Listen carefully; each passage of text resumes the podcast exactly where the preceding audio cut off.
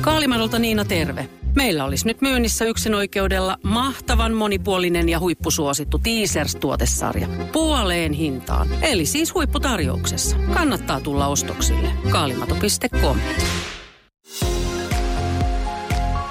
Moi, mun nimi on Taneli Rantala. Ja mä olen Jukka Joutsiniemi. Me ollaan Lifted. Tervetuloa kuuntelemaan Yksi hyvinvointi-podcastia.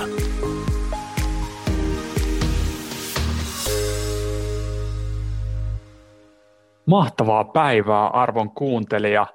Hienoa, että löysit tänään tänne meidän pariin.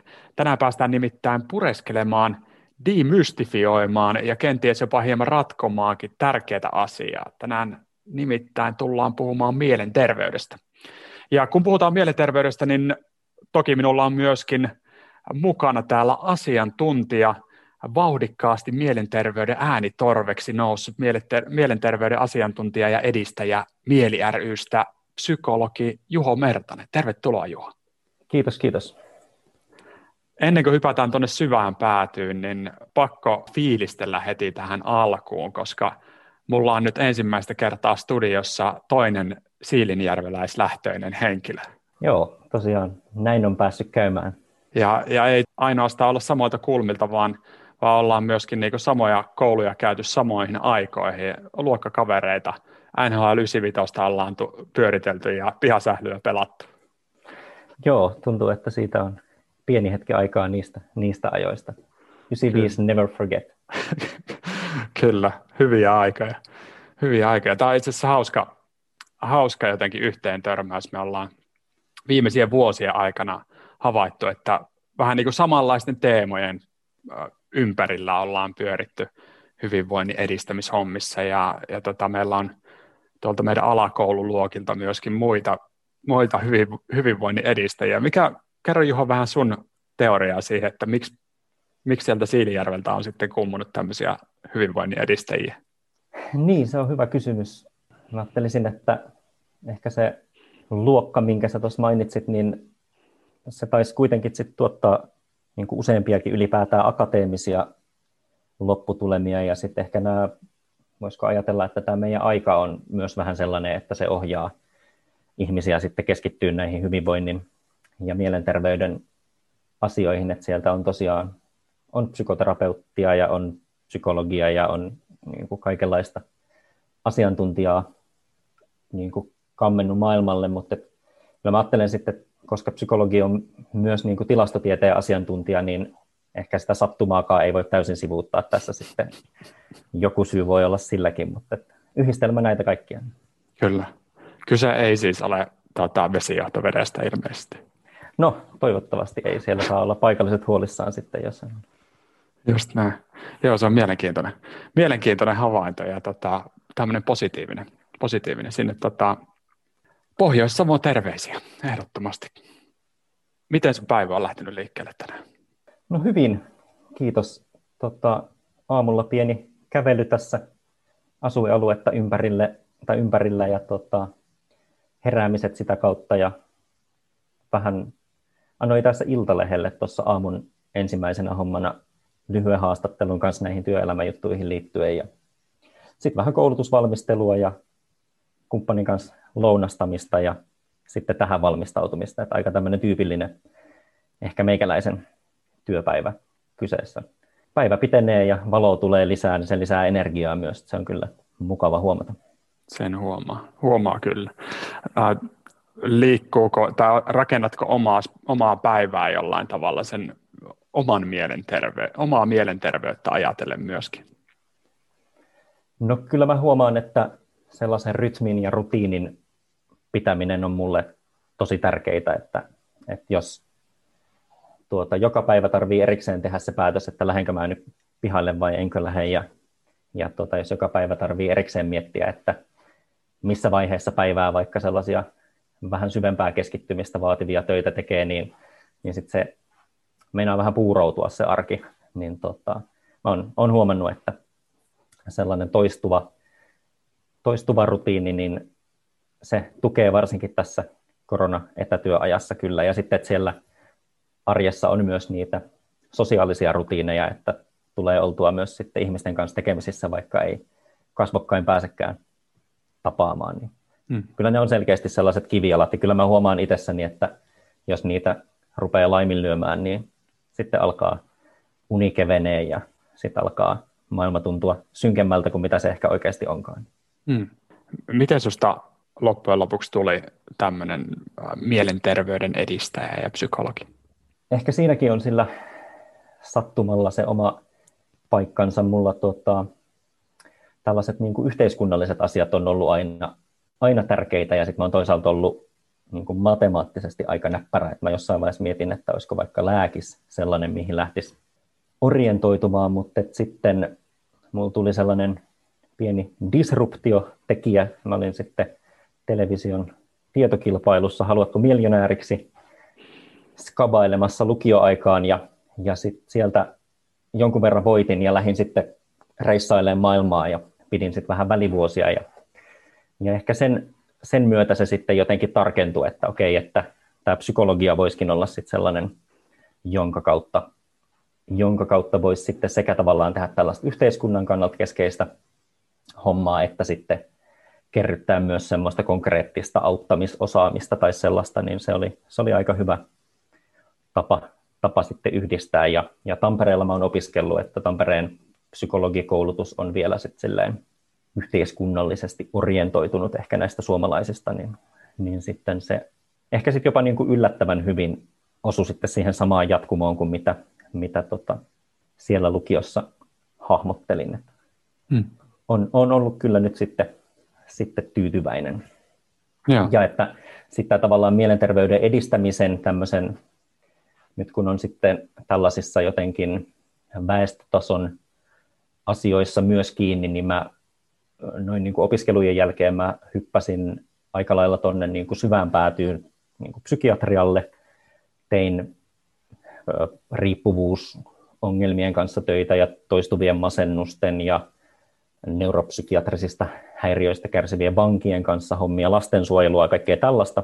Ja sitten tota, mä oon oikeastaan tullut sieltä vähän niin kuin takaisinpäin sitten askel kerrallaan, että sitten mä tavallaan huomasin, että ne ongelmat yleensä ne ei lopu hoitamalla, vaan että sitten on järkevää, että yritetään myös vaikuttaa niihin kehityskulkuihin ja juurisyihin ja, ja sitten mä oon tullut niin kuin pykälä pykälältä tämmöiseen laajempaan perspektiiviin sitten kiinni, niin nyt, nyt sitten tosiaan tuolla Mieli ryssä maailman vanhimmassa mielenterveysalan kansalaisjärjestössä sitten tällaista mielenterveyden edistämisen hommaa ja, ja tosiaan sitten nyt, nyt erityisesti niin tätä niin kuin työelämän mielenterveyttä on sitten tässä tällä hetkellä lautasella eniten, että sitten kaikenlaista kouluttamista ja konsultointia ja verkostojen koordinointia ja ja mm. sellaista. Ja sehän nyt on toki aihe, joka sekä inhimillisesti että kansantaloudellisesti on, on jokseenkin keskeinen.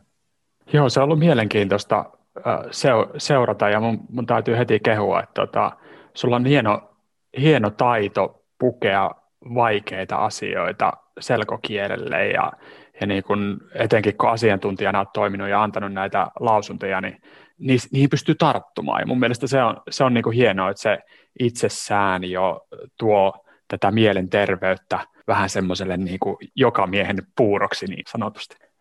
Kiitos, kiitos. Näin mä just ajattelen myös, että se on tosi tärkeää, että mielenterveysilmiöt, ne on meillä ehkä vähän sysätty sinne jonnekin sivumpaan ja tuota, niistä ei ole oikein ollut sit sellaista yhteistä kieltä tai semmoista puhumisen tapaa, että on ajateltu, että se mielenterveys tarkoittaa pelkästään niitä mielenterveyden ongelmia. Ja tota, sitten jos me ei oikein ymmärretä, että mistä me puhutaan, niin sitten me ei myöskään oikein pystytä lähteä sitä parantamaan. Että se on tämmöinen niin kuin kansalaistaidon omaisuus on ehkä siinä, mitä, mitä me on yritetty sitten niin kuin korostaa, että, että vaikka olisi miten paljon niitä mielenterveyden ongelmia, niin aina on myös sitä mielenterveyttä jäljellä ja sit tavallaan sen terveyden vahvistaminen ja sen hyvinvoinnin vahvistaminen on mahdollista, vaikka olisi, olisi hankalatkin olosuhteet. Mm. Tuo, tuo on tärkeää työtä. Jotenkin tuntuu, että sitä stigmaa on, on erittäin paljon edelleenkin. Että on, on joko niin kuin, ää, mielen terve tai mielen sairas, ja se on vähän niin kuin nolla, nolla tai ykkönen ää, ja, ja tota, ei, ei nähdä sitä spektriä oikeastaan hirveästi ja muutenkaan sitä, sitä kokonaisuutta ei, ei hahmoteta niin paljon. Ehkä syytä avata vähän tota mielenterveystermiä tähän alkuun. Niin miten sä itse asiassa määrittelisit mielenterveyden? No joo, toi on tosiaan, mistä lähdettiin, että ehkä se niin kuin aikaisempi versio on ollut se, että se mielenterveyssana on vähän niin kuin kiertoilmaus niille mielenterveyden ongelmille.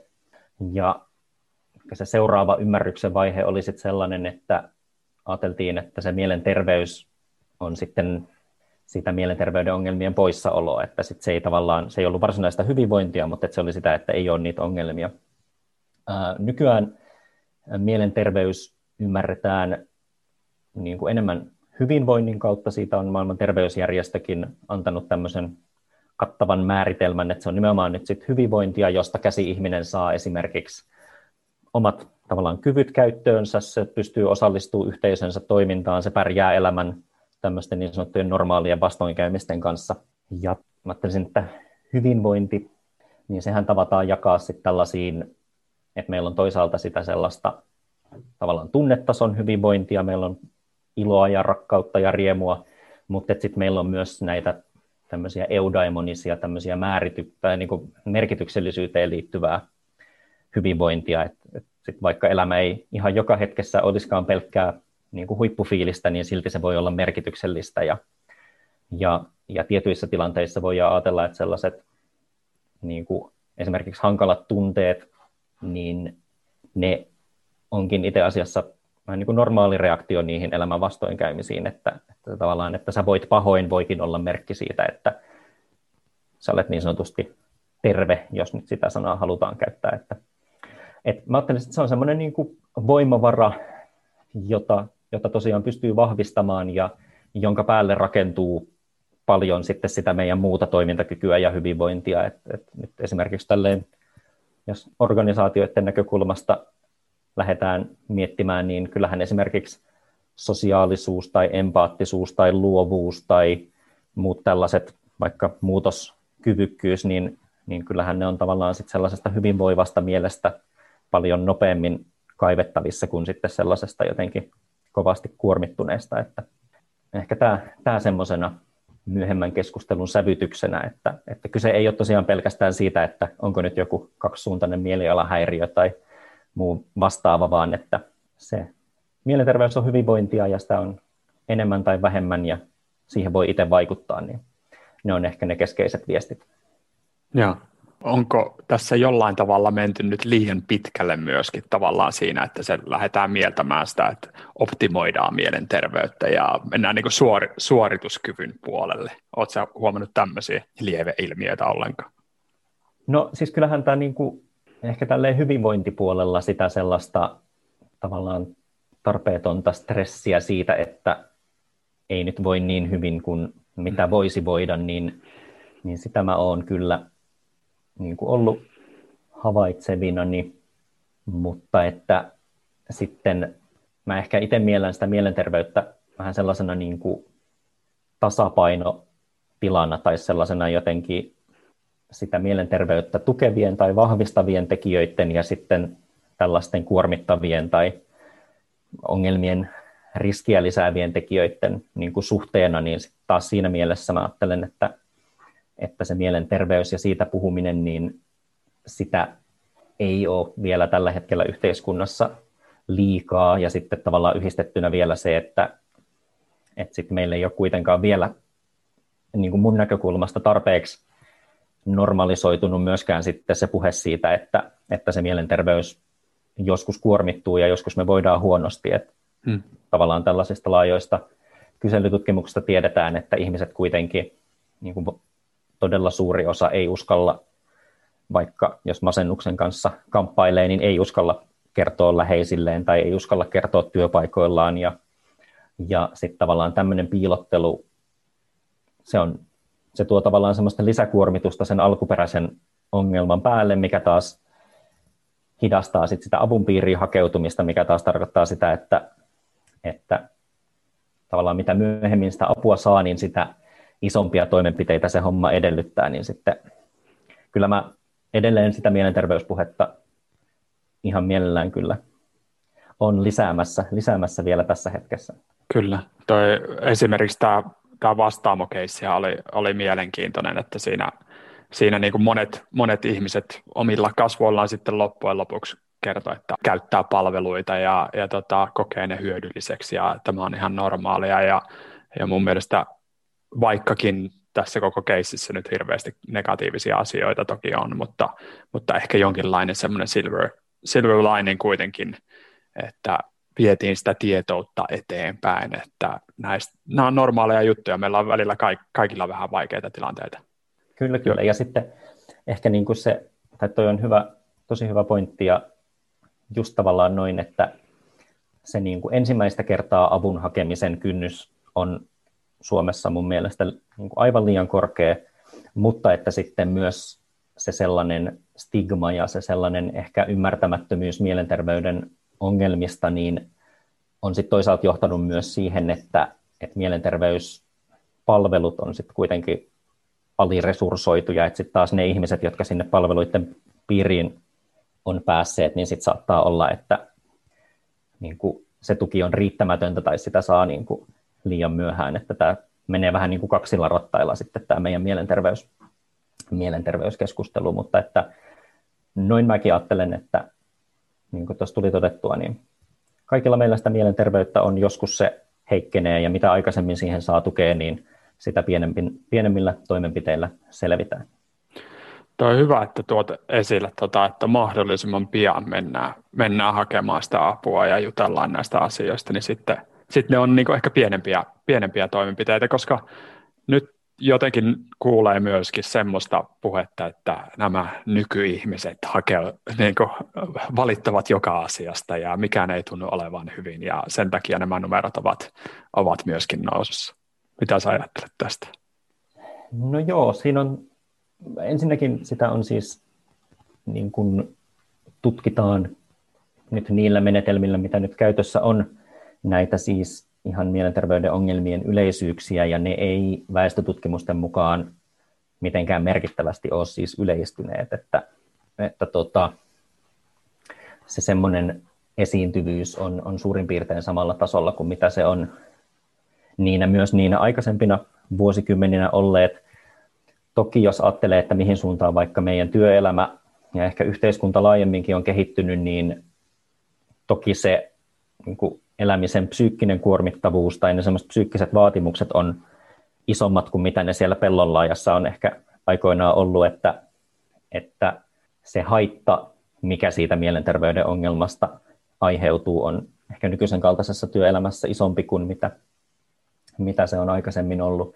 Ja että toki niin kuin säkin olet puhunut siitä semmoisesta työelämän tiivistymisestä tai siitä sellaisesta jotenkin tarpeesta olla koko ajan saavutettavissa ja koko ajan oppia ja niin kuin tuolla tavalla, niin sittenhän se sisältää vähän semmoisen taustaoletuksen, että ihmisen pitäisi olla koko ajan sellaisessa sadan prosentin pelikunnossa, mikä ei sit, niin kuin missään nimessä ole realistista, että se on niin kuin, tuota, lähtökohtaisesti jo rakennettu vähän vinoon toi systeemi, että näin niin kuin mielen näkökulmasta niin olisi hyvä, että se aikataulu hengittää eikä huohota, että se tavallaan niin kuin tiivistyminen, mitä, mitä elämässä on tapahtunut, ja ehkä semmoinen ylikuumeneminen, että paitsi että työhön panostetaan, niin sitten myös vapaa-ajalla on suuria tavoitteita ja halutaan olla hyviä perheellemme ja halutaan olla hyviä harrastuksissamme ja halutaan olla hyviä työssämme, niin, niin sit se, se voi ajatella, että se aiheuttaa niin omanlaista kuormitusta.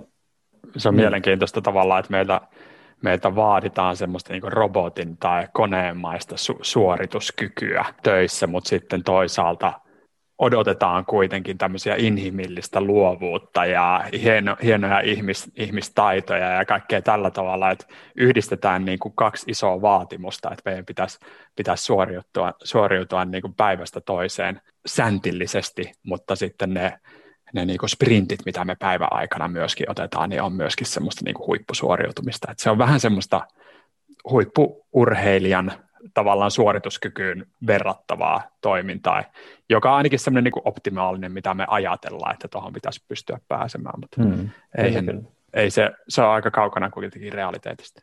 On, on, ja sitten myös niin kuin huippu harjoittelussa, niin se on juurikin se palautuminen ja se niin kuin löysääminen, jolloin se kehitys tapahtuu ja jolloin nyt vaikka aivotyöläinen tekee sitten ne, ehkä ne kekseliäimmät oivalluksensa, että se semmoinen jatkuva kiristäminen ei, ei ole niin kuin järkevää.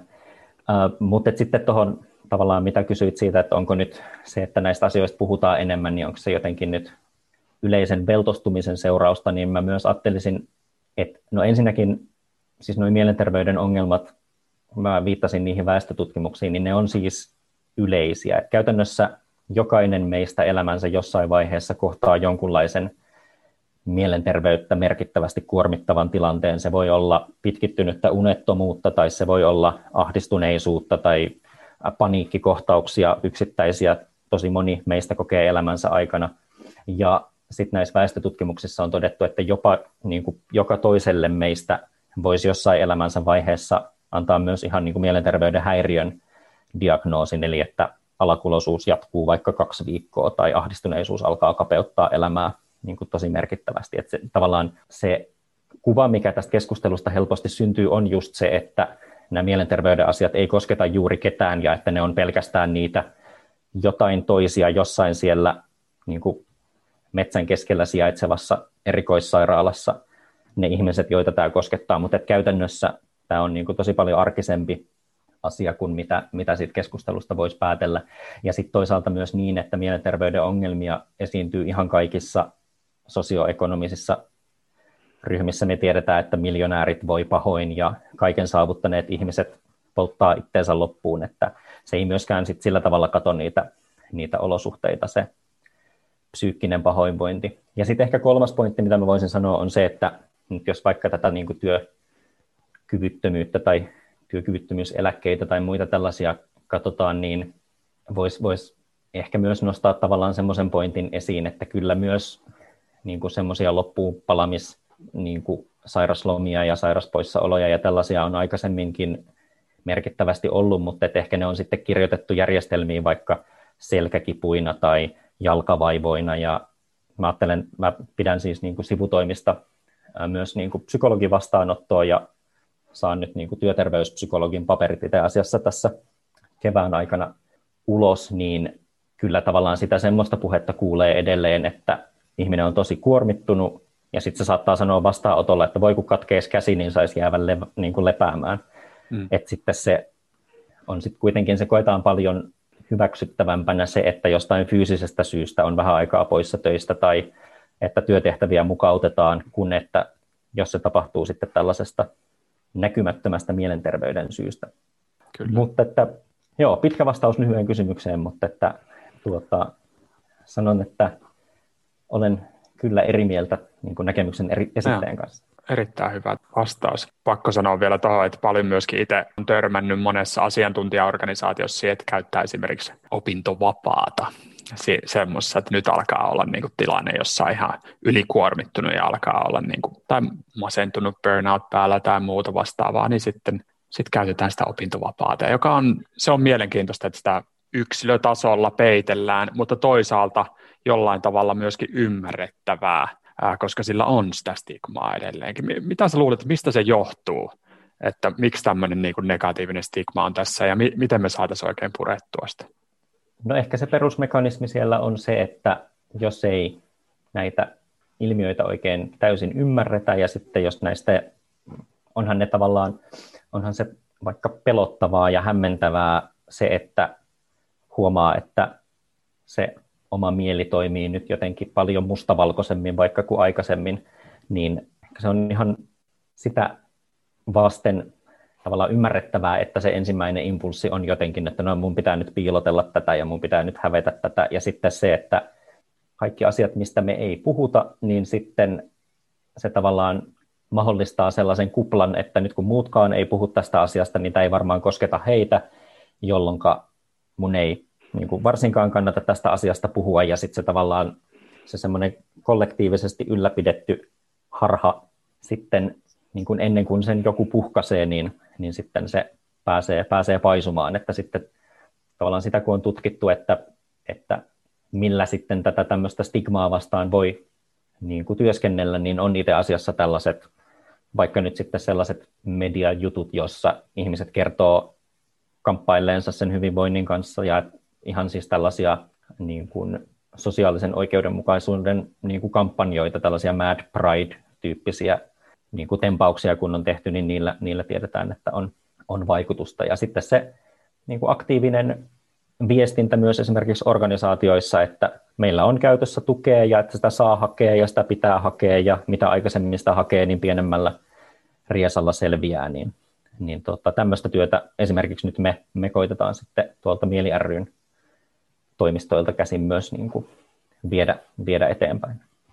Kuulostaa, kuulostaa tärkeältä hommalta kaikin puolin. Ja uskon, no Me Too-kampanja on hyvä esimerkki periaatteessa tuosta, että puhutaan, puhutaan niin kuin erittäin, erittäin vaikeasta asiasta, jota ei välttämättä halua tuoda esille, jota on piilotellut, ja, ja sitten kun muutkin tekevät, muutkin tulevat ja kertovat, että hei, minulla on tämmöisiä kokemuksia, niin sitten ehkä se oma, oma kynnys siinä sitten laskee myöskin.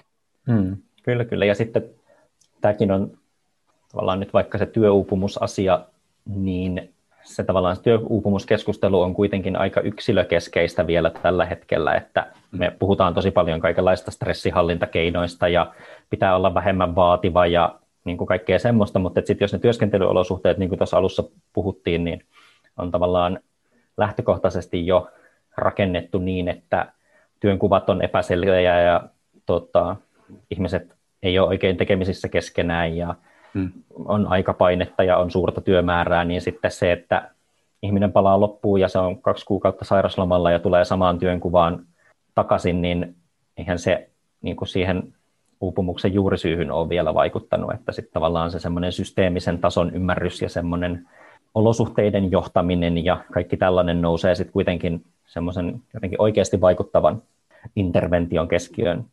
Kyllä, toi on, toi on ollut semmoinen asia, jonka kanssa me ollaan tehty tosi, tosi paljon hommia viime aikoina, että, että tavallaan jos me keskitytään yksilöön ja parannetaan niitä, niitä yksittäisiä keissejä, niin ne, ne on niin yksilökohtaisesti mahtavia asioita ja niin kuin tosi, tosi hienoja, vaikuttavia juttuja, mutta toisaalta se voi olla, että se, siellä oli se yksi burnout keissi siinä yhtenä kuukautena ja seuraavana kuukautena on sitten toinen ja kolmantena kolmas ja pyö, pyörä pyörii, että pakko lähteä muuttamaan sitä rakennetta, että sen sijaan, sen sijaan, että se rakennesysteemi rakentaa pahaa oloa, niin sieltä tuleekin hyvää, hyvää oloa ja mielenterveyttä edistäviä juttuja. Että kyllähän työ, työ voi parhaimmillaan olla sitä tosiaan edistävää, edistävää tekijää. Kyllä, kyllä. Ja nimenomaan noin, että helposti ajatellaan, että se työ on sitä sellaista kuormituksen ja piinauksen aikaa ja sitten se vapaa-aika on pelkästään niin kuin palautumista ja rentoutumista. Eihän se niin ole, vaan että työyhteisöt on meille merkityksellisiä, ne tarjoaa oppimisen mahdollisuuksia ja, ja kaikkea sellaista. Ja sitten saattaa olla, että jos on joku elämän kriisi päällä, joku läheisen sairastuminen tai muu, niin sitten se saattaakin olla, että se on se työ, joka pitää ihmistä kiinni arkirytmissä ja, ja tuota, mahdollistaa ihmiskontakteja ja merkityksellisyyden kokemusta ja kaikkea sellaista, että niin kuin tämä teidän podcastin nimi, tämä Yksi hyvinvointi on mun mielestä erittäin osuva just tästä näkökulmasta, että ne on kuitenkin sit siitä samasta sammiosta, mistä me ammennetaan sitä jaksamista ja sitä niin kuin hyvinvointia, että, että tuota, tärkeä, tärkeä tuoda myös tuo näkökulma esiin. Just näin.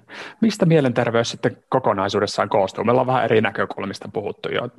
No se on mun mielestä hyvä havainnollistus, se sellainen suojaavien ja kuormittavien tekijöiden tasapaino. Että toki meillä on niin kuin erilaiset biologiset rakennuspalikat ja meillä on varhaislapsuuden kokemuksia ja erilaisia opittuja tapoja toimia ja, ja sitten tota, me toimitaan kaikki jossain sosiokulttuurisessa ympäristössä. Meillä on erilaisia mahdollisuuksia vaikka taloudelliseen itsenäisyyteen tai itsemme toteuttamiseen tai, tai muihin tällaisiin juttuihin, mutta tavallaan se keskeisin juttu on se, että meillä on niin kuin sellaiset kes, niin kuin keskeiset perustarpeet, jos ajatellaan, että me on hyvä, että kuulutaan johonkin porukkaan tai mielellään kahteen tai kolmeen ja on jotenkin hyvä, että on tuota, mahdollisuus vaikuttaa itse koskeviin asioihin ja, ja tavallaan on tarve sille, että maailma vaikuttaa jotenkin johdonmukaiselta meidän,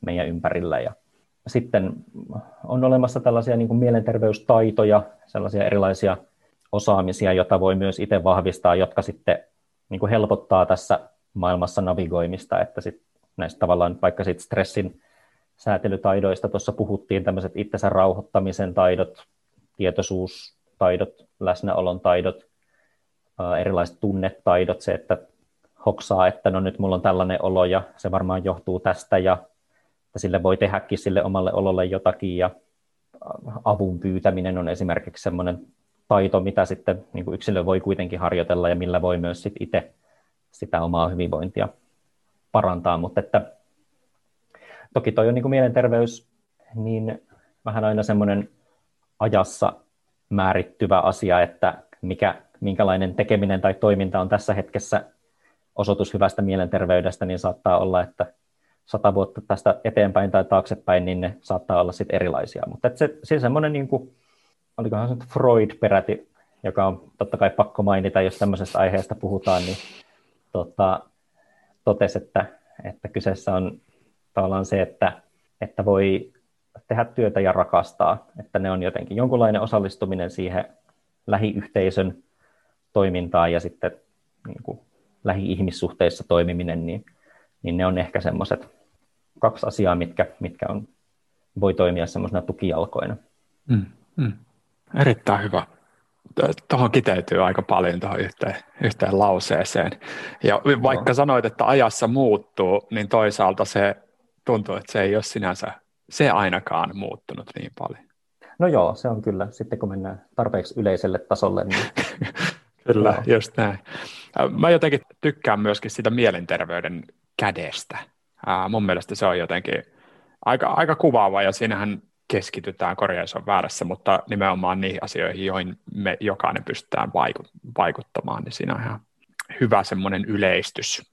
Joo, se on itse asiassa se on hyvin suosituksi muodostunut ja me ollaan siitä, se on tällä hetkellä itse asiassa meidän taitaa olla graafikolla työstettävänä myös tämmöinen vähän paremmin työelämään sopiva versio, mutta että siinä meidän mielenterveyskäsi tai mielenterveyden käsityövälineessä on nimenomaan ajatus kiinnittää meidän huomio uneen ja ravitsemukseen ja sosiaalisiin tarpeisiin ja niin kuin liikuntaan, fyysiseen aktiivisuuteen ja sitten myös sellaiseen vapaa-ajan vähän niin kuin leikkiin tai semmoiseen jotenkin irrottautumiseen, psykologiseen palautumiseen. Mm. Ja että se viesti siinä, siinä työvälineessä, joka löytyy helposti, kun sen googlettaa, niin se ajatus siinä on nimenomaan se, että kaikissa olosuhteissa pystyy jotakin kuitenkin myös itse tekemään sen hyvinvointinsa eteen. Ja se on esimerkiksi sellaista, mitä tuota, kun mä sanoin, että mä olen siellä psykiatrian parissakin niin kuin töitä tehnyt, niin se semmoinen traumaattisten kokemusten työstäminen ja lääkitys ja kaikki tämmöinen on totta kai tietyissä tilanteissa, niille on tarpeensa, mutta silloinkin se, myös se arki olisi hyvä, että se olisi sellaista niin kuin voimavaroihin suhteutettuna niin kuin hyvinvointia edistävää, että, mm. että tota, noista tuollaisista ihmiseläimen perustarpeista ei kuitenkaan päästä yleensä irti. Mulla lähti ajatus kimpoamaan saman tien tuosta, kun nostit tuon leikki sanan mm. ja, ja semmoinen, kuinka tärkeää se on meille.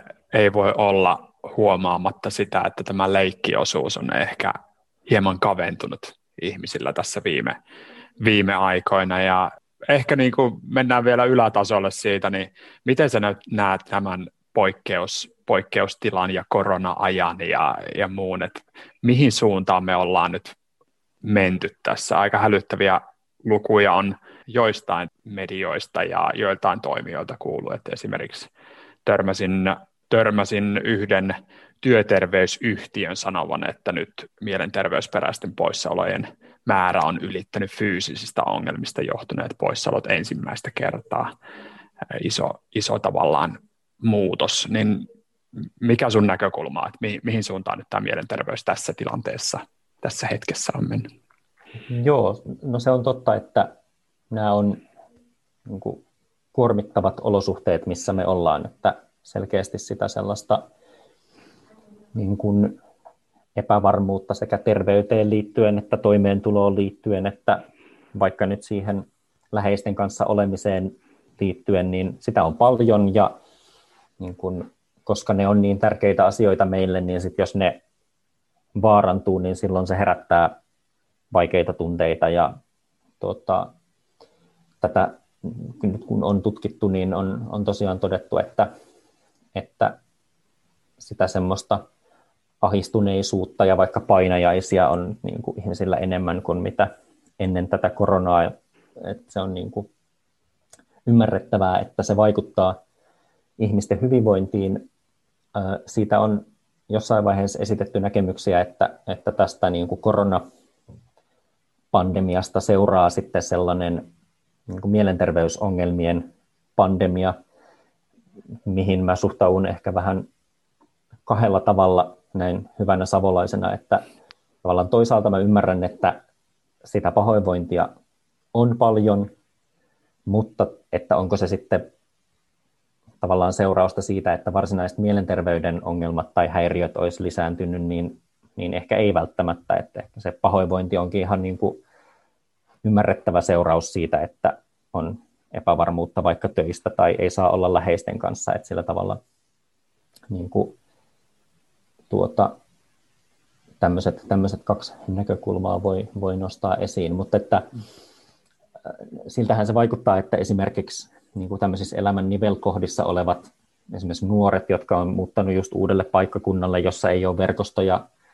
jotka on semmoisessa elämänvaiheessa, että niitä uusia ihmissuhteita pitäisi nimenomaan muodostaa, ja sitten kun siitä katkaistaan ne tavallaan mahdollisuudet ympäriltä siihen, niin, niin toki siinä on niin kuin tosi suuret riskit riskit sitten sille pahoinvoinnin lisääntymiselle. Ja sitten kyllähän meillä niin kuin esimerkiksi pääkaupunkiseudun nuorisopsykiatrinen tilanne on ollut huono jo niin kuin ennen koronaa, että ei, ei päästä avun piiriin, ei ole tarpeeksi resursseja, ei tunnisteta välttämättä niin kuin sitä tarvetta panostaa nimenomaan siihen noin tärkeän kehitysvaiheen niin kuin hyvinvointiin, että, että kyllä mäkin niin kuin sillä tavalla tästä, tästä olen huolissaan, että että semmoiselle tavallaan psykososiaaliselle jälleenrakennukselle tulee olemaan kuitenkin sitten niin kuin valtavasti tarvetta, tarvetta sitten sillä puolella.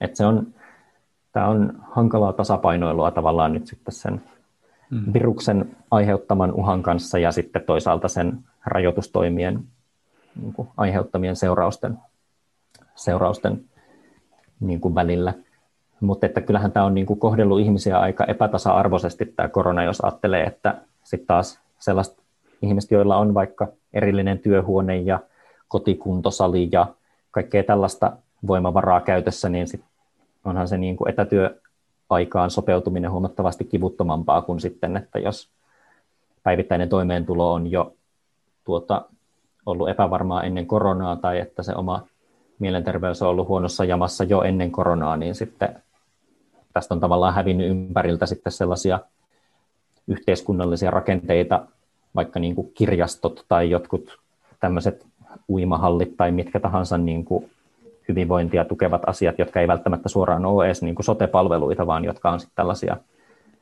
niin kuin mahdollisuuksien tasa-arvoa parantavia elementtejä meidän yhteiskunnassa. Että tota, tämä, mä ajattelen, että tämmöiset hyvinvointierot suomalaisessa yhteiskunnassahan on niin kuin tutkimusten mukaan jonkun verran lisääntynyt tässä nyt niin kuin muutenkin, että ne, jotka voi hyvin, niin voi paremmin kuin aikaisemmin, mutta sitten ne, jotka voi huonosti, niin sitten se kelkasta tippumisen niin kuin vaikutus näyttää olevan nyt huomattavasti isompi kuin sit, mitä se on aikaisemmin.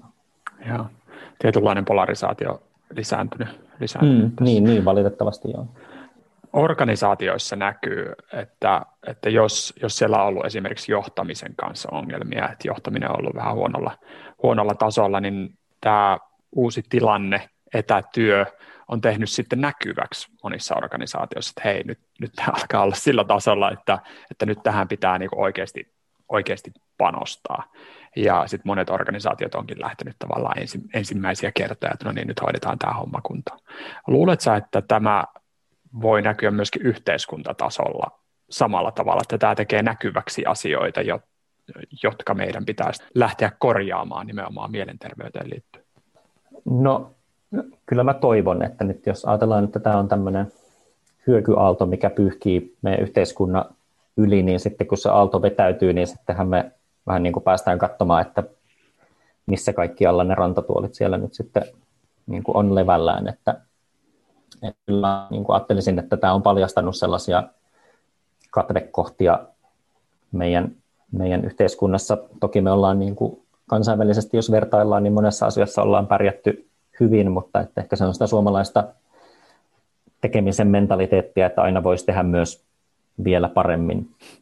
Että tota, joo, kyllä ajattelen, että, ja että näinhän ne tavallaan kriisit toimii, on ne sitten yhteiskunnallisia kriisejä tai niin kuin henkilökohtaisen elämän kriisejä, että kyllähän ne tekee näkyväksi ne tavallaan perusasiat ja ne tavallaan kaikista olennaisimmat jutut, että, että kyllä niin kuin semmoisessa tasaisessa hyvinvoinnin lisääntymisessä, niin, niin meillä on niin kuin mahdollisuus keskittyä vähän kaikenlaiseen niin kuin hömppään elämässämme, että se ei niin kuin vaikuta sit siihen meidän perushyvinvointiin niin paljon, mutta että sitten tämmöisissä kriisitilanteissa niin tulee tosiaan pohdittavaksi, että mikä tässä nyt on kaikista tärkeintä ja että mitenkä näissä poikkeusolosuhteissa voisi sitten käyttää voimavaroja niihin kaikista olennaisimpiin asioihin.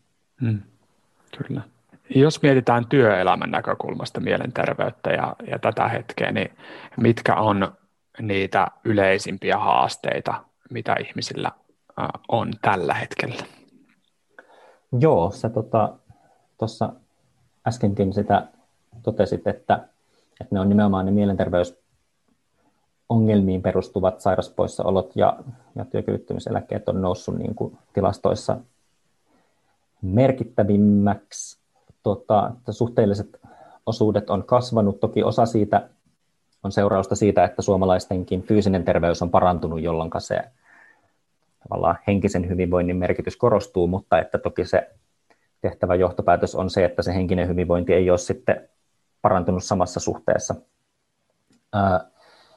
Ne semmoiset keskeisimmät mielenterveyden ongelmat, toki masennus on, niin kuin mielialan ongelmat on sellainen niin kuin suomalaisessakin yhteiskunnassa laajalti vallitseva ilmiö, ahdistuneisuus, yksinäisyys on esimerkiksi tämmöisiä asioita, jotka ihmisten hyvinvointia Suomessa heikentää. Ja sitten kyllähän siis ihan työperäinen stressi taitaa olla semmoinen 25-30 prosenttia työssäkävijöistä, jotka kärsii niin kuin sellaisesta jo niin kuin tutkimuksissa näkyvästä työstressistä, niin kyllä mä ajattelen, että se on aika suuri, suuri ongelma, niin kuin laaja ongelma, ja se sisältää sitten niin kuin riskiä sellaisiin kerrannaisvaikutuksiin, että me tiedetään, että jos on merkittävää työstressiä, niin sitten se niin kuin stressi ja työssä jaksamisen ongelmat, niin ne vaikuttaa myös sitten ihan meidän fyysiseen terveyteen pitkittyessään. Tiedetään, että jos on selkävaivoja ja työstressiä, niin se selkävaivojen aiheuttama haitta on isompi kuin, että jos on pelkästään se selkävaiva, jonka mm. kanssa kamppailee. Ja sitten sitä semmoista työelämän muutoksesta ja tällaisista megatrendeistä, tuossa tuli jo jotain mainittua, niin kyllähän se nyt niin kuin vaikuttaa siltä, että, että jos tämä työelämä tulee jatkossa vaatimaan enemmän ja enemmän uue oppimista ja luovuutta ja vaikka empatiaa, ihmisten välistä kohtaamista, niin, niin sittenhän tavallaan siitä voidaan päätellä, että todennäköisesti myös se mielen hyvinvoinnin merkitys sitten niiden uusien työelämätaitojen pohjana tulee vaan korostumaan, että, että sen, sen puolesta mä kyllä toivoisin, että tähän yksittäiset ihmiset ja organisaatiot ja yhteiskunnalliset tahot niin tarttuu, tähän, tarttuu tähän asiaan, että tämä alkaa olla jo ihan kansallisen kilpailukyvyn kannalta kuitenkin sit keskeinen asia. Että olikohan toissa vuonna vai 2018 julkaistussa raportissa OECD laski, että että siis suomalaisesta BKTstä nämä niin kuin mielenterveyden alenemiset lohkaisee jo sellaisen 11 miljardin euron siivun, mikä kattaa sitten niin kuin nämä ongelmat ja niiden hoidosta koituvat kustannukset, mutta myös se niin kuin hyödyntämättä jäävä työelämäpanos on tässä laskelmassa mukana ja se on sitten, mitä se nyt on kokonaissummasta, se on vähän reilu 5 prosenttia meidän mm. kansantaloudesta, niin kyllä se alkaa olla sitten jo niin kuin taloudellisissakin indikaattoreissa näkyvää, että, että jos me ajatellaan, että mistä, mistä sitä työvoimaa me jatkossa saadaan, niin, niin kyllähän meillä on niin kuin tilanne, missä meillä on suuri määrä ihmisiä, jotka ei ole sellaisessa ehkä niin kuin 40 viikkotunnin työkunnossa, mutta jotka ehkä pystyisikin tekemään sitten 15-20 tuntia vaikka viikossa, ja sitten he hyötyisivät siitä työssäolosta niin kuin sekä rahallisesti että sitten näillä aikaisemmilla mainituilla tavoilla, että saisi sitten jonkun yhteisön ja jotain merkityksellistä tekemistä ja arkirytmiä ja kaikkea tällaista. Mutta että joo, se on, ja kyllähän siihen niin kuin joissain organisaatioissa mä selkeästi huomaan, että, että siihen on havahduttu ja siihenhän on myös ihan jo niin kuin suhteellisen onnistuneita interventioita saatu tehtyä, että, että tota, sellaisia vähän niin kuin hyviä käytäntöjä alkaa jo olla, joista voidaan sitten levittää tietoa ja, ja tuota, onnistumiskokemuksia. Just näin. No siinä alkaa olla business case kyllä kohdallaan niin kuin yhteiskuntatasolla ja organisaatiotasolla myöskin, että tähän, tähän kannattaa satsata. Näet sä, että yhte, ihan yhteiskunnan tasolla niin tämä on, tämä on laiminlyöty ää, ja, ja tähän pitäisi pistää ehdottomasti resursseja lisää? No kyllä se näkyy, kun vertaillaan sit vaikka, että miten suuri osuus niin kuin terveydenhuoltokustannuksista on suunnattu mielenterveys. Hmm. Jos nyt puhutaan pelkästään näistä palveluista, niin, niin tavallaan se tautitaakka on suhteessa isompi kuin se rahamäärä, mikä sinne tota, hoitoon on suunnattu. Ja sitten ehkä siinä niin kuin mielenterveys nyt jos vaikka niistä palveluista puhuu, niin mä ajattelen, että niiden järjestämisessä näkyy ehkä sit se, että sitä stigmaa ja sitä semmoista ymmärtämättömyyttä on ollut, että sittenhän meillä niin kuin, tavallaan tosi moni vaikka fyysinen ongelma, niin joku olkapäävamma tai polvivamma, niin se saattaakin vähän niin kuin parantua odottelemalla ja semmoisella, että siihen ei ihan hirveästi tarvii sitten toimenpiteitä niin kuin kohdistaa, mutta sitten taas näissä mielen hyvinvoinnin ongelmissa, niin kuin tuossa todettiin, että jos sen kanssa jää itsekseen, niin sitten se todennäköisesti pahentuu, että semmoinen niin kuin odotuttaminen on sitten niin kuin vahingollista näissä asioissa, ja sitten jos katsotaan, että toki nyt esimerkiksi nyt se niin kuin, ä, terapiassa tavataan liike, mikä sen vastaamokeissin jälkeen polkastiin käyntiin, minkä tarkoitus on niin kuin saada ihmisiä sinne psykoterapian piiriin ja vähän niin kuin normalisoida sitä hoidon saamista, niin se on toki hyvä ja tärkeä aloite, mutta että samalla on hyvä tunnistaa, että ei meillä niin kuin, ensinnäkään meillä ei ole niin kuin psykoterapeutteja semmoista määrää kuin mitä me tarvittaisiin, ja sitten myös se psykoterapiaa hakeutuminen on tehty tosi työlääksi ja vaivalloiseksi, ja sitten jos sulla on vaikka masennus, jonka keskeisiä oireita on se, että sä et saa asioita aikaiseksi, ja sun pitää aivan valtava lomakerumpa käydä, että sä saat sen hoidon itsellesi, niin tota, kyllä mä ajattelen, että se on vähän sama kuin me järjestettäisiin polvileikkauksia pelkästään jossain hissittömän talon ylimmässä kerroksessa, että sun pitää tavallaan itse ensin kuitenkin kenkata sinne yläkertaan ennen kuin sä sitä hoitoa saat. Että, että sillä tavalla tässä on niin kuin, äh, historiallisesti on tehty, mä ajattelen, niin kuin heikkolaatuisia päätöksiä, mutta että toki tässä nyt on niin kuin terapiatakuu kansalaisaloitteita ja tämmöisiä alueellisia hankkeita, terapiat etulinjaan HUSilla ja muita vastaavia, jotka sitten näihin ongelmiin on, on lähtenyt tarttumaan. Ja sitten toisaalta myös niin kuin, ä, työnantajaorganisaatiot on lähtenyt tarjoamaan nyt vaikka lyhytterapiapalveluita tai kouluttaa esihenkilöitä siitä, että minkälaista lähijohtamista se mielen hyvinvointi edellyttää. Ja, ja tota, kyllä mä ajattelen, että nyt niin kuin sen lisäksi, että se mielenterveyden edistäminen niillä työpaikoilla, että se niin kuin vähentää sitä pahoinvointia ja niitä sairauspoissaoloja ja niitä kustannuksia, mutta että kyllä mä niin kuin nykyisen kaltaisessa työelämässä ajattelen, että se on myös ihan kilpailuetu ja mm.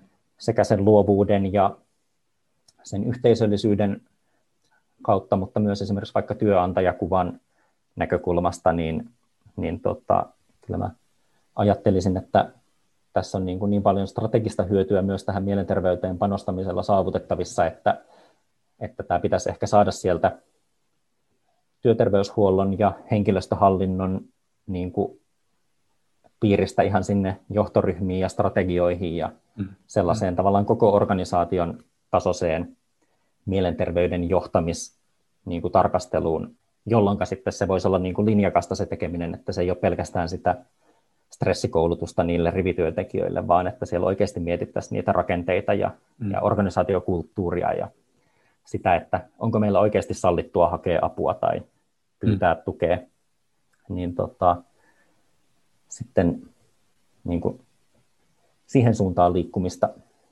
mä kyllä ihan niin kuin, vahvasti kannustasin tekemään.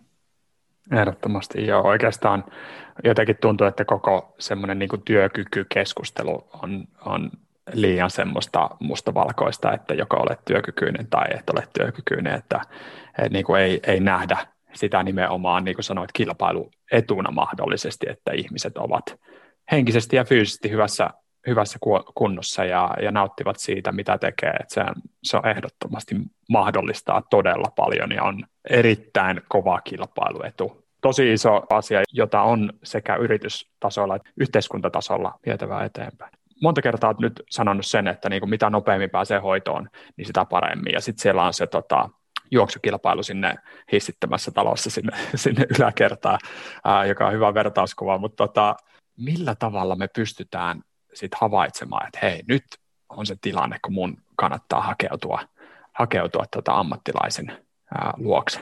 Mistä se havaitsee? Se ensimmäinen askel siihen havaitsemiseen on mun mielestä se, että meillä on arjessa niitä hetkiä, että me pysähdytään miettimään, että no miten mulla menee, miten mä jaksan, mitkä asiat siinä mun tasapainolaudalla tukee mun hyvinvointia, mitkä asiat on sellaisia, mitkä kuormittaa. Sitä voi tehdä itsekseen, sitä voi tehdä läheisten kanssa, sitä voi tehdä vaikka äh, lähiesihenkilön kanssa, jos ei nyt muuten, niin sitten niin kehityskeskusteluissa, mutta totta kai toivottavasti myös siellä arkijohtamisen niin kuin osana. Tota, semmoinen kokemus siitä, että mä en jaksa, tai että jos ajattelee, että tällaista vauhtia mä en jaksa pitkään, tai tällaista oloa mä en haluaisi, että mulla on kauan, niin ne on sellaisia merkkejä, mitä kannattaa, kannattaa kyllä kuunnella. voi olla, että uni alkaa jollakulla heiketä, ja sitten jos se uni heikkenee, niin tota, sehän nyt vaikuttaa meidän hyvinvointiin tosi monella tavalla sitten niin kuin muutenkin. Ää, jollakin saattaa olla, että on semmoinen pitkittynyt alakulonen mieliala, tuntuu, että mikään ei tunnu miltään, tai huomaa, että ne omat tunteet on jotenkin hankalampia säädellä, että on jatkuvasti semmoisessa itkuun purskahtamisen tilassa, tai on jotenkin tosi ärtynyt, tai vihainen, tai jotain muuta tämmöistä. Kaikki muutokset on yleensä niin kuin hyvä ottaa tosissaan ja miettiä, että mistähän tämä johtuu. Voi olla myös, että vaikka työsuoriutuminen alkaa heikentyä, muisti pätkii, keskittyminen on vaikeaa, tulee virheitä, jotain tällaista. Nämä merkit on aika yksilöllisiä, mutta se yleisohje, minkä mä antaisin, on se, että jos huomaa miettivänsä, että pitäisiköhän mun tästä asiasta jonkun kanssa keskustella, niin yleensä se on hyvä ajatus keskustella siitä asiasta jonkun kanssa, eli tota, luottaa siihen omaan omaan kokemukseen ja niin kuin, mitä aikaisemmin niistä pääsee tosiaan puhumaan, niin sitä, sitä pienemmillä toimenpiteillä selvitään. Ja että nyt jos niin kuin työkontekstia edelleen mietitään, niin meillä on siis ihan lainsäädännössä velvoite kuitenkin, että sen lähiesihenkilön täytyy tarttua, jos työntekijä sanoo, että nyt hän ei jaksa, tämä on liian kuormittavaa, että, että tota, niin kuin senkin puolesta se puuttumiskynnys pitäisi olla matala ja sitten toki niin kuin työterveyspalvelun tarjoajat on kehittänyt kaikenlaisia chat-palveluita ja saattaa ostaa jostain ulkopuolelta jotain tukea tai tota, mieliärryykin pyörittää esimerkiksi kriisipuhelinta, jonne voi sitten semmoisessa aivan umpikujan tilanteessa soittaa, niin, niin sitten niin kuin jonkunlainen itselle luontevalta tuntuva niin kuin apunpyyntö kun, kun tulee tehtyä, niin sitten se siitä eteenpäin yleensä se tilanne alkaa helpottua. Mm. se ensimmäinen askel on kaikista hankalin näissä tilanteissa. Ja, ja. Miten organisaatiotasolla organisaatio voisi äh, mahdollistaa sitä, että työntekijät voivat hyvin ja, ja, ja tota, mielenterveys on, on sellainen asia, josta voidaan puhua?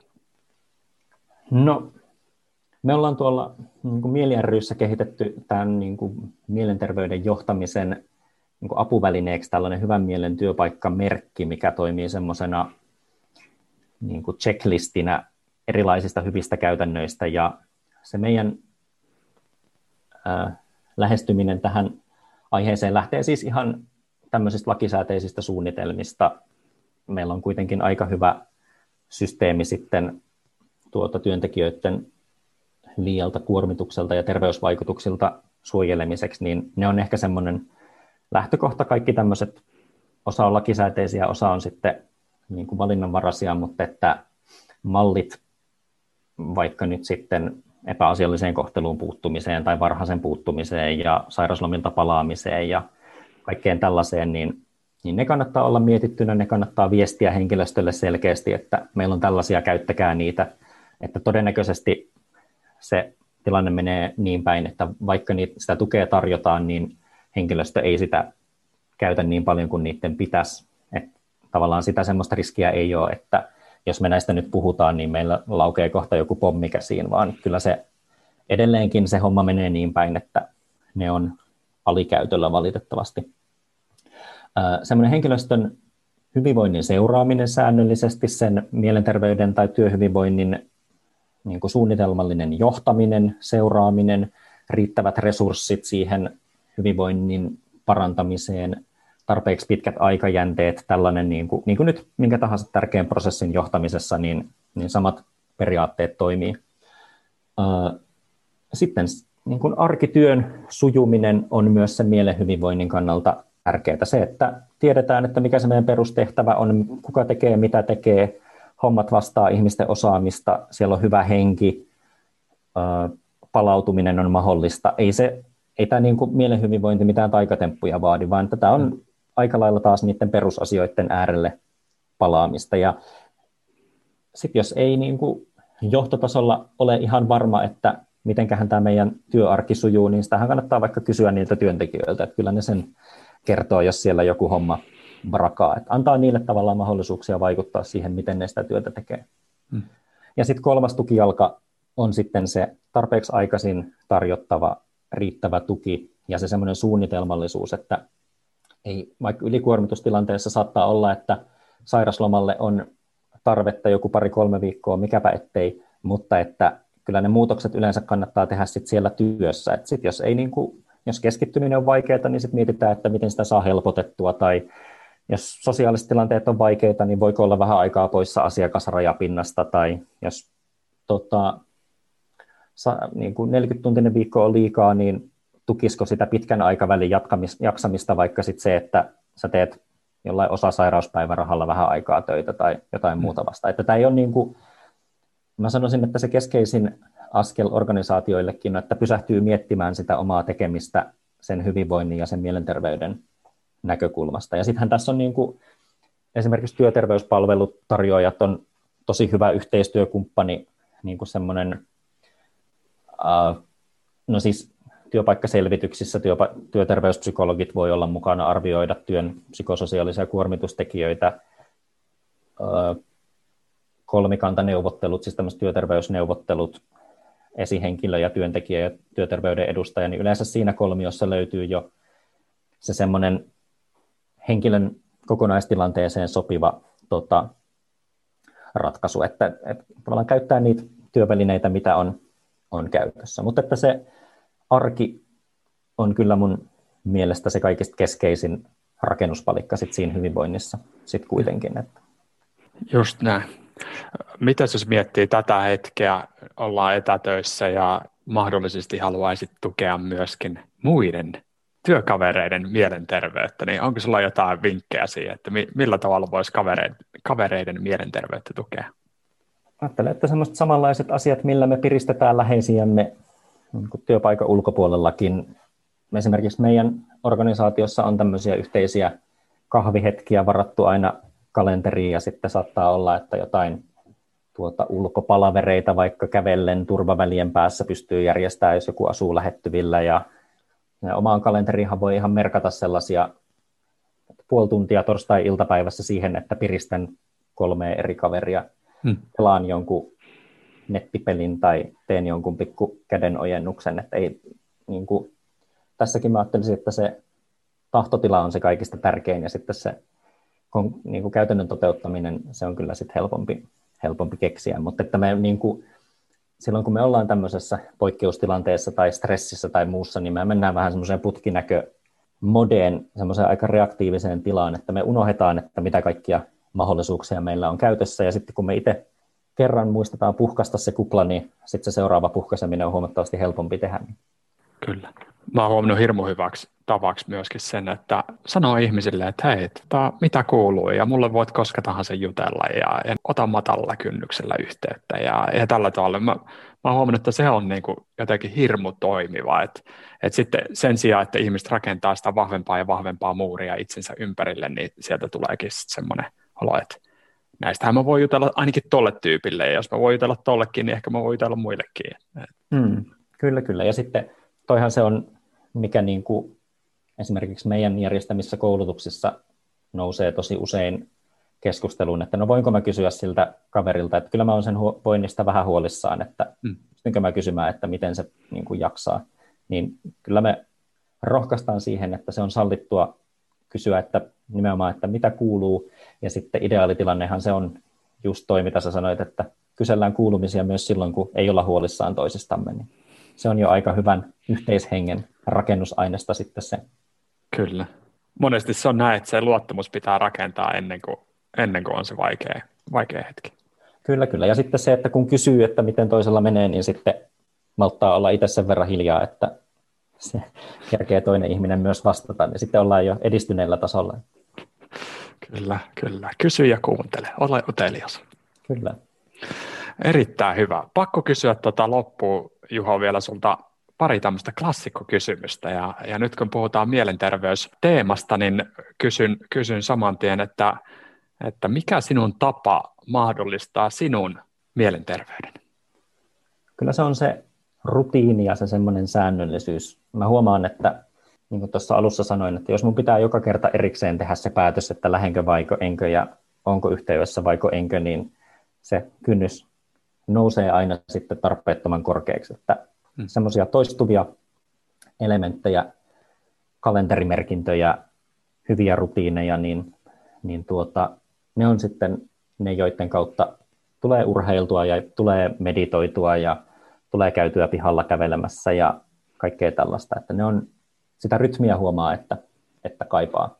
Se on se mun hyvinvoinnin kannalta kyllä keskeinen. Ja sitten mä myös huomaan sen, että mä kaipaan sitä sellaista seinään tuijotteluaikaa, sellaista väljää, niin kuin luovaa mielen vaeltelua, että se on, se on sitten kuitenkin sitä semmoista, jolloin ne syvemmät ajatukset yleensä syntyy, niin se on, se on semmoinen, mistä mä yritän pitää, pitää huolta ja mulla on niin kuin enemmän varmaan työviikosta puhelin äänettömällä kuin äänellisellä, että rauhoittaa, rauhoittaa sen keskeisimmän tekemisen ja samalla tavalla myös sitten siviilielämässä, niin sitten kun on läheisten kanssa läsnä, niin sitten on oikeasti läsnä, että ei hamua sitä kännykkää ja tuota, muita häiriötekijöitä, vaan koittaa sitten keskittyä siihen hetkeen.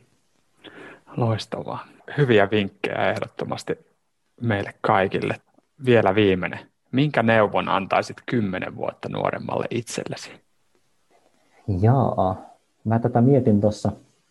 Mä olin varmaan kymmenen vuotta sitten me ollaan ranskalaisella viinitilalla poimimassa rypäleitä jollain reppureissu aikakaudella, niin, niin tuota, kyllä mä sanoisin, että ei tarvii hätäillä, eikä tarvii hosua, eikä tarvii kiirehtiä, että asiat yleensä järjestyy, että kaikenlaista sattuu, mutta kyllä niistä sitten ylipääsee, kun uskaltaa itsekin pyytää apua ja keskittyy niihin asioihin, mitkä itsestä tuntuu tärkeiltä, niin tota, hyvä siitä tulloo niin sanotusti.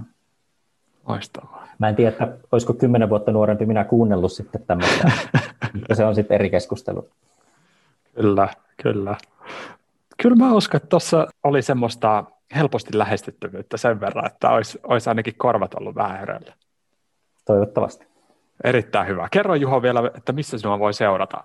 Noin Mieli, Suomen mielenterveys ryn kanavat kannattaa kyllä ottaa haltuun. Siellä on mun ja hyvien työtovereitteni sisältöjä paljon. Mulla on itselläni Twitterissä ja Instagramissa sellainen Lanttumaakari nimimerkki ja LinkedInissä Juho Mertanen nimellä pääsee myös seurailemaan mun edesottamuksia ja niin kuin sanoin, niin näitä työelämän mielenterveysystävällisyyden parantamisasioita varmaan nyt voittopainotteisesti siellä virrassa sitten tulevaisuudessa tulee olemaan.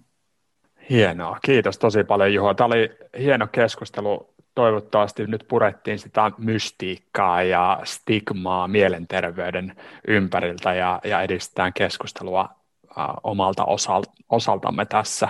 Ehdottomasti kannattaa ottaa tästä oma onkeensa ja, ja viedä näitä asioita eteenpäin sillä omassa elämässä ja omassa työyhteisössä ja lähimmäisten kanssa. Tässä oli paljon hyviä, hyviä vinkkejä, joista itse, itsekin sain paljon.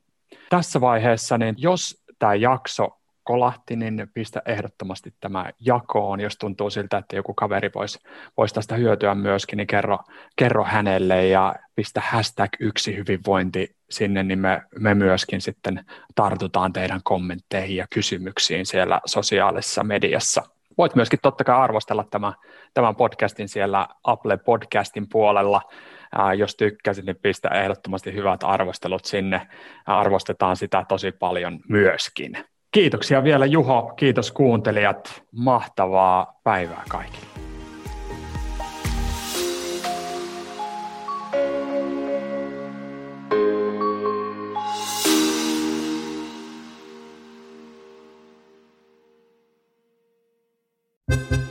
Kaalimadolta Niina terve. Meillä olisi nyt myynnissä yksin oikeudella mahtavan monipuolinen ja huippusuosittu Teasers-tuotesarja. Puoleen hintaan. Eli siis huipputarjouksessa. Kannattaa tulla ostoksille. Kaalimato.com.